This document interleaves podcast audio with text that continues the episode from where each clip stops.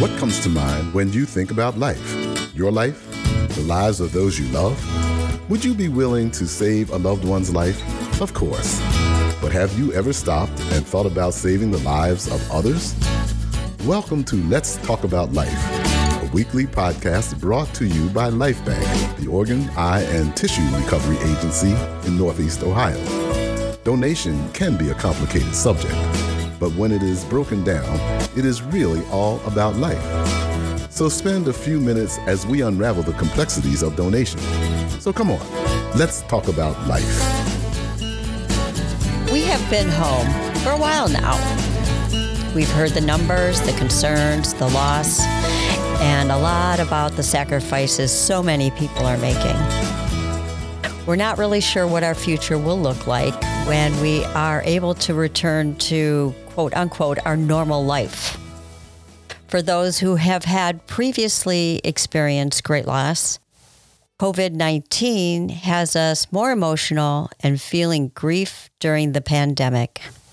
Hello, you're listening to episode 12 of Let's Talk About Life. I'm your host, Colleen Gerber, two time kidney recipient and Lifebanc staff member. We are joined today by Elissa Berman, the Senior Bereavement Services Counselor at Lifebanc, to talk about the extremely heavy emotions that many of us are feeling now. Elissa, thank you so much for being able to help us decipher some of these emotions and understand a little more why we are feeling grief during this very unique time in history. Elissa, why would grief specifically feel more intense now during the pandemic? There are a few reasons. One of which is that grief is almost always a very isolating experience in and of itself. And then you add on to that a quarantine, your own feelings of loneliness and not being with the people that you're used to being with, and that feeling of grief can just feel 10 times more strong. What's difficult is some people, for example, as a result of their specific loss, may be living alone. So perhaps they're actually grieving the person who was present for them during times of stress. And maybe this was someone who handled logistics. Maybe it was the person who went to the grocery store. It could very well be the person that made you feel safe now you feel that loss exponentially. And for those people who are early in loss, grief takes every ounce of energy you have. And then you add on a crisis like this, and it can be really tricky to manage. And some people have really expressed recently that two things which are kind of interesting. One is they find themselves sometimes not thinking about their loved one because they're so focused on this pandemic. And I often reassure them that that's normal, that they compartmentalize things because we have to focus on what's going on. And then the other end, I want to reassure people that if you're feeling kind of annoyed because people are complaining about things that you've actually been dealing with now for weeks and months and years, meaning that people are expressing feelings of loss or maybe they are complaining about isolation and you've been feeling isolated and lonely because you lost somebody who you love very much, you can feel a sense of annoyance. And I also want to reassure people that that is normal too. It doesn't mean that you're not empathetic. It's just that you're thinking, boy, you know, everybody's being empathetic now. Um, where was this when I was really struggling? And then the other aspect, too, is of course, most people are thinking about their loved ones a lot. You know, it's not just that we miss people in good times, but when we have to make important decisions when there's a crisis, it really can ramp up those feelings of grief. In addition to that, of course, we have the grief of the unknown, the anticipatory grief of what will be. And that can be scary on a good day. Combine that with loss, and it can feel like it's unbearable. You are so right. I see that reflected in my own emotions a lot. So, mm. how do we manage grief now? Both our individual grief and then the collective communal grief.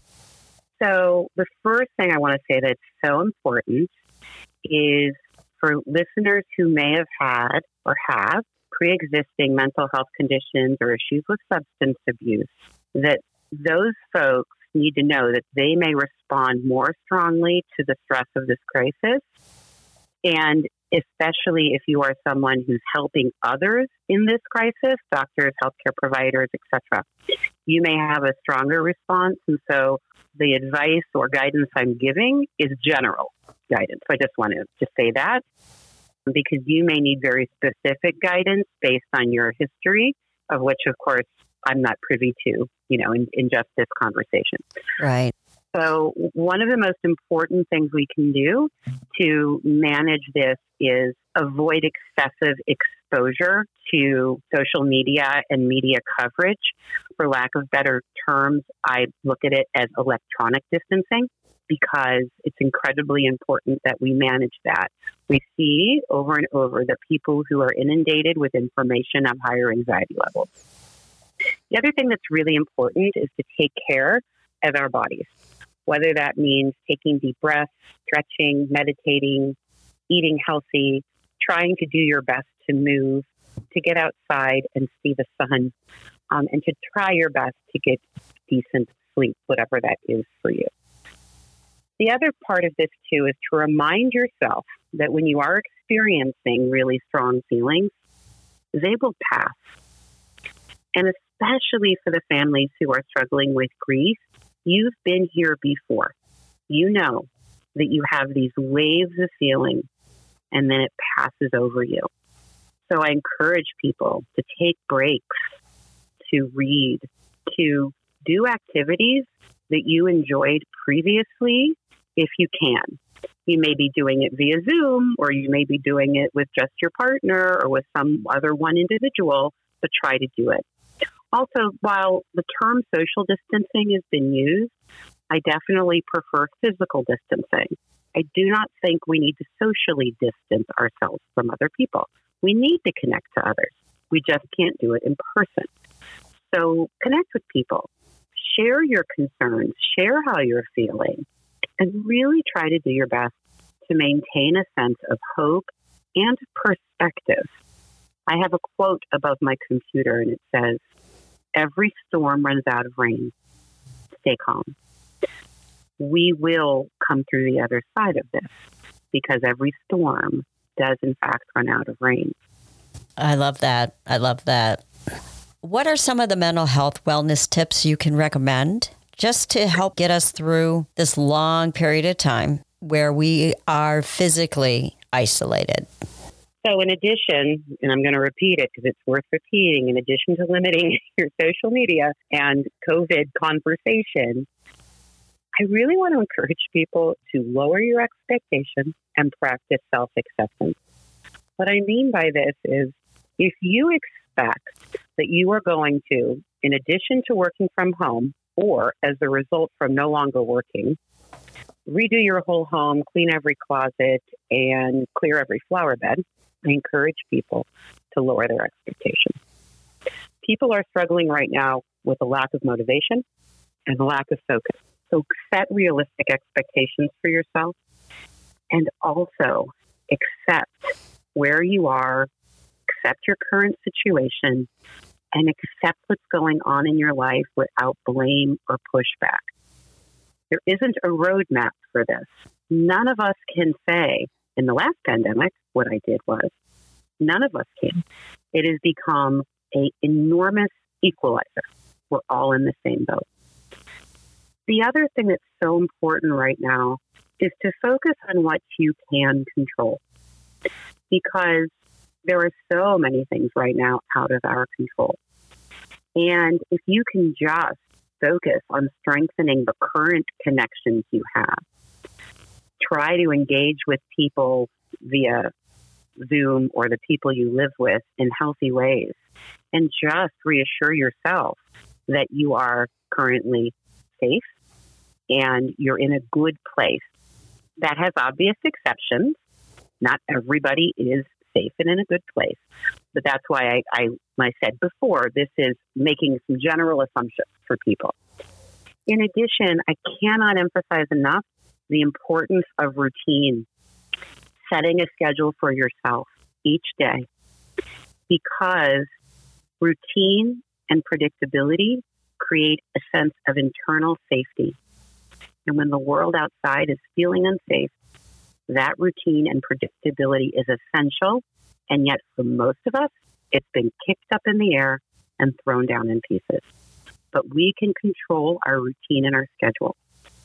The other piece that may sound strange but important is we kind of have to dress during the day for the life we want. I really encourage people to shower, dress in comfortable clothes, wash your face, brush your teeth, do what you would normally do, whether you are working or not. Put on some colors that make you feel good because taking care of ourselves in that way really can impact our mood. And if you can, go out and breathe the air. I know that some of us live in places where maybe the sun isn't out a lot or maybe it's raining, but again, that will pass too. And being able to get out and breathe the air is incredibly important. And finally, you don't have to isolate yourself from others socially. Try to connect with people. Try to do FaceTime, Skype, texting. Connect with people who you know can support you. And for those of you who have children at home, you have an extra kind of challenge that that some people may not have. Just remember that you have to just do your best, limit your child's exposure to media and to social media, and know that your job really is just to give them a sense of structure and a sense of safety and really lower your expectations for their school performance during this time because we're all in an unusual state of being and children are no different from us. They just need to know that they're safe and that they're going to be okay. Words of wisdom. That is extremely helpful. And I know I will practice some of those suggestions myself. We are trying to, as you said, work uh, from home. We're trying to make it feel normal, but it just isn't. We have to adjust and, and take care of ourselves and understand that we haven't been here before. This is new ground. Exactly. Elissa, thank you so much for being here today. I'm sure our listeners will take your advice and hopefully learn how to control that roller coaster of emotions that we may be feeling now during this pandemic. You're welcome. If you have more questions about how COVID-19 pandemic affects organ, eye, and tissue donation, visit our website, lifebanc.org, and under the About Donation tab is a special page addressing some of the frequently asked questions. Thanks for tuning in to this special episode. I invite you back next week and let's talk about life. Thank you for listening to Let's Talk About Life, the podcast that is changing lives. Organ, eye, and tissue donation is truly all about life. Life given, life received, and lives saved and healed. If you have questions about today's podcast, reach out to us at info at lifebanc.org or visit lifebanc.org for more information. If you are already a registered donor, we thank you. If you are not, take a few minutes to do something heroic and register to be an organ donor by saying yes at the BMV or online at lifebanc.org. Literally, someone's life is depending on it. Donate life.